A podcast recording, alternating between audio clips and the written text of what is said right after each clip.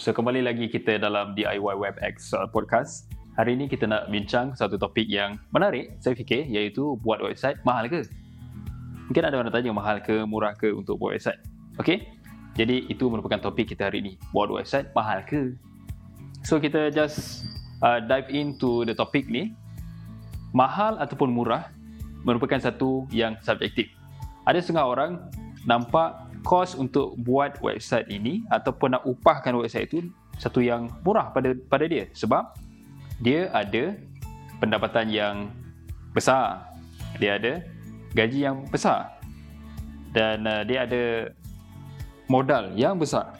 Jadi pada dia untuk buat website itu ataupun nak upahkan buat website itu merupakan satu yang murah. Ya, satu yang dia boleh tanggung.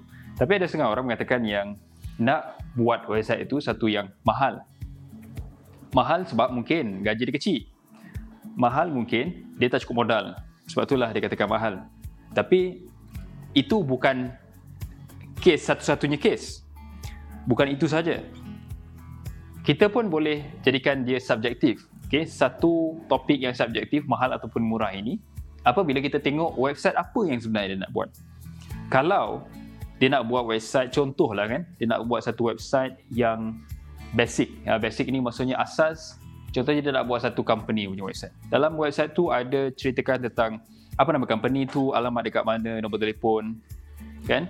Kemudian ada form sikit yang mana orang boleh hantar uh, submit form tu dan kita sebagai company punya owner akan terima uh, notification mengatakan ada orang mungkin berminat dengan kerja nak nak kerja dengan company kita dan sebagainya. So basic feature macam tu dan mungkin adalah sikit blog kan yang mungkin company kita tulis uh, berkenaan dengan apakah uh, produk ataupun servis yang company kita tawarkan. So basic website macam ni berbanding dengan satu website yang mungkin ada fungsi agent kan yang mungkin ada fungsi affiliate yang mungkin ada fungsi uh, e-commerce. Okay, jual-jual barang yang ada payment gateway siap. Kalau kita nak bandingkan website tadi yang kedua tu dengan yang pertama tadi yang kedua tentulah lebih complicated. Yang kedua tentulah lebih banyak fungsi. Dan tak hairanlah kalau harganya lebih mahal. Tak kira lah kalau kita buat sendiri ataupun kita upahkan ataupun outsource kepada orang lain. So yang itu tentu jauh lebih mahal. Dan mungkin feedback yang kita terima ataupun respon yang kita terima daripada orang-orang yang nak buat website tersebut berbagai-bagai lah. Ada yang kata murah, ada yang kata mahal. So sekali lagi, mahal ataupun murah untuk buat website itu adalah satu yang subjektif. Subjektif. Okay, next. Untuk kos ini sendiri, kalau kita lihat semula, ada yang kita mungkin bayar sekali. Ada yang kita mungkin bayar setiap bulan. Ada yang mungkin kita bayar setiap tahun. Apa yang biasanya mungkin kita bayar sekali saja. Eh? sekali saja. Okey sebelum itu kita nak cuba kita cuba kita cuba kita tengok ni. Apakah kos-kos yang biasa uh, terlibat untuk kita buat website ataupun kita upahkan kepada orang lain untuk buat website kita? Okay, yang pertama mungkin kos untuk buat logo. Katalah kita ini baru kita baru start kan? Kita baru mula. Company kita pun baru tubuhkan dan tak ada lagi logo kan logo tu merupakan identiti untuk company kita ataupun bisnes yang kita jalankan. Kita perlu ada logo. Kita ada pilihan. Kita baru mula, kita boleh buat logo secara percuma dengan servis contohnya oleh Canva kan. Canva free, kita boleh buka free account dekat Canva and then buatlah uh, logo kita dekat situ. Kalau anda ada kemahiran untuk gunakan Adobe Illustrator contohnya ataupun Adobe Photoshop, boleh juga buat logo di sana. Okay. Selain tu, kita pun boleh outsource ataupun upahkan orang untuk buat logo. Ya, logo.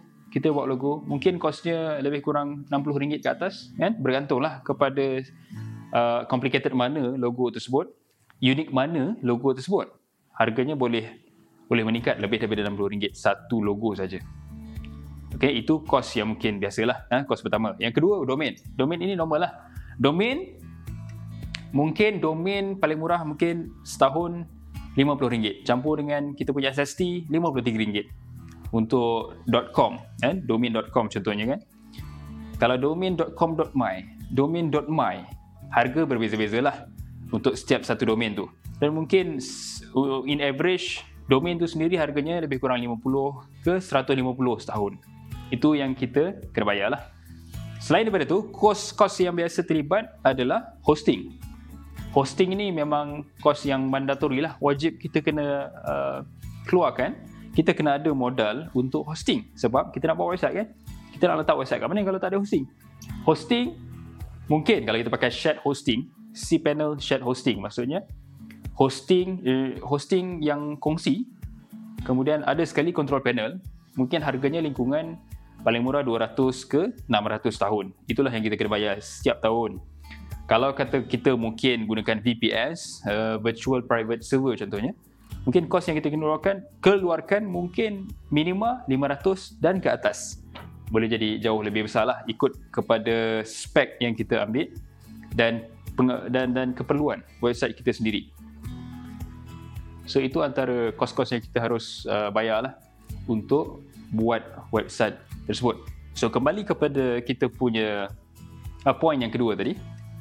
Ada kos yang kita bayar sekali, ada kos yang kita bayar bulanan, ada kos yang kita bayar tahunan. So contoh yang kita bayar sekali adalah termasuklah kalau katalah kita buat website gunakan WordPress yang memang confirm adalah free. WordPress platform tu sendiri free. Yang berbayar mungkin dia punya theme premium ataupun plugin premium. Apa yang mungkin kita bayar sekali? Contohnya adalah team premium. Sekiranya kita pakai team yang premium, ada juga team yang free ya, yang percuma. Katakan kita pakai team premium, team premium, kita bayar team premium tu dan untuk team premium punya provider ni, dia ada bagi kita pricing plan. Dekat situ ada ada plan yang lifetime plan yang kita bayar sekali dan kita boleh gunakan selama mana mungkin. Yang kedua mungkin kita bayar secara bulanan. Yang ketiga mungkin kita bayar secara tahunan yang mungkin lebih murah daripada kita bayar secara bulanan. Kalau kita pilih yang lifetime plan, so maksudnya kita cuma bayar sekali je lah. Kita bayar sekali. Contohnya lah satu satu premium team tu, kalau kita bayar sekali lifetime, harganya mungkin 50 USD, katalah 50 USD. Jadi kita bayar sekali, kita keluarkan kos tu sekali je. Tak perlu bayar lagi secara bulanan ataupun tahunan.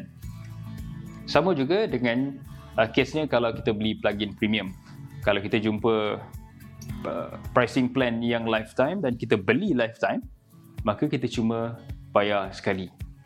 Ini samalah kalau kata uh, during proses kita buat website ataupun upahkan website tu, kita minta orang lain untuk buatkan website kita.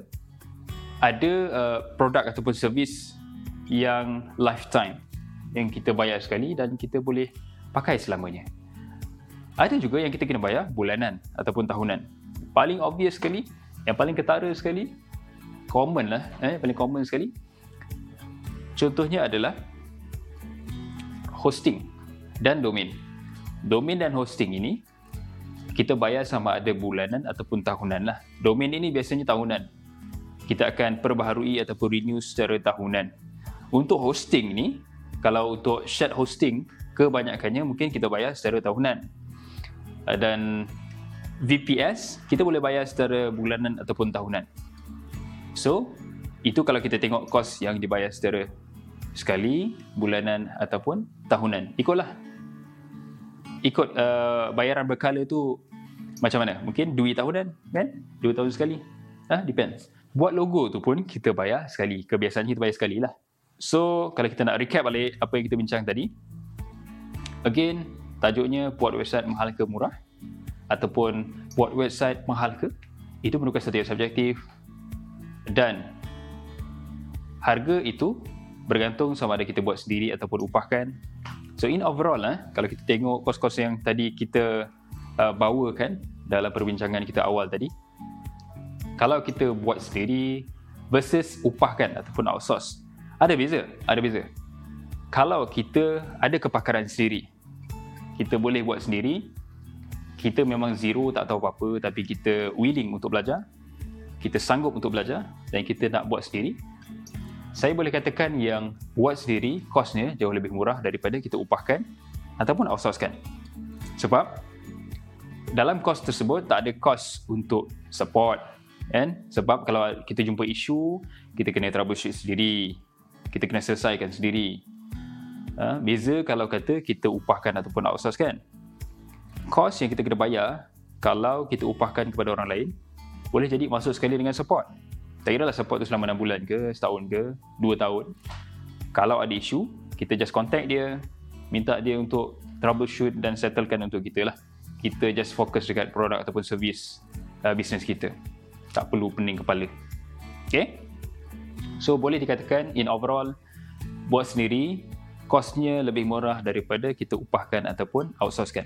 But again, benda ni depends, uh, depends kepada banyak mana fungsi yang kita nak kena ada. But anyway, walaupun fungsinya tu uh, bu, yalah kalau kita compare kan antara buat sendiri dengan upahkan dan kita dah tengoklah fungsi semua sama hmm? fungsi semua sama kebanyakan masa banyak masa ataupun uh, banyak hal dalam banyak hal memang buat sendiri harganya lebih murah daripada kita upahkan ataupun outsourcekan tapi kita kena terimalah hakikat yang kalau kita buat sendiri masa tenaga kita banyak kita gunakan lah untuk buat benda tu daripada A sampai Z sampai habis. Kalau kata ada isu, kita pun kena menghadap benda tu.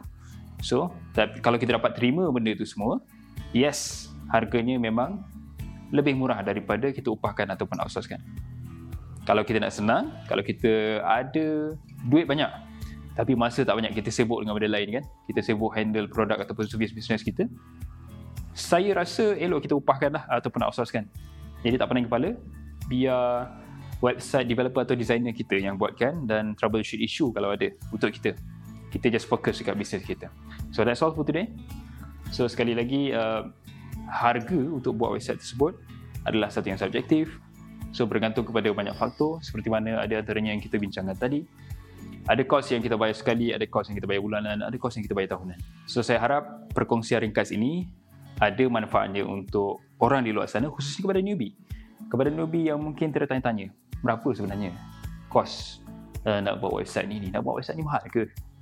Ha? ataupun nak buat website ni murah ke?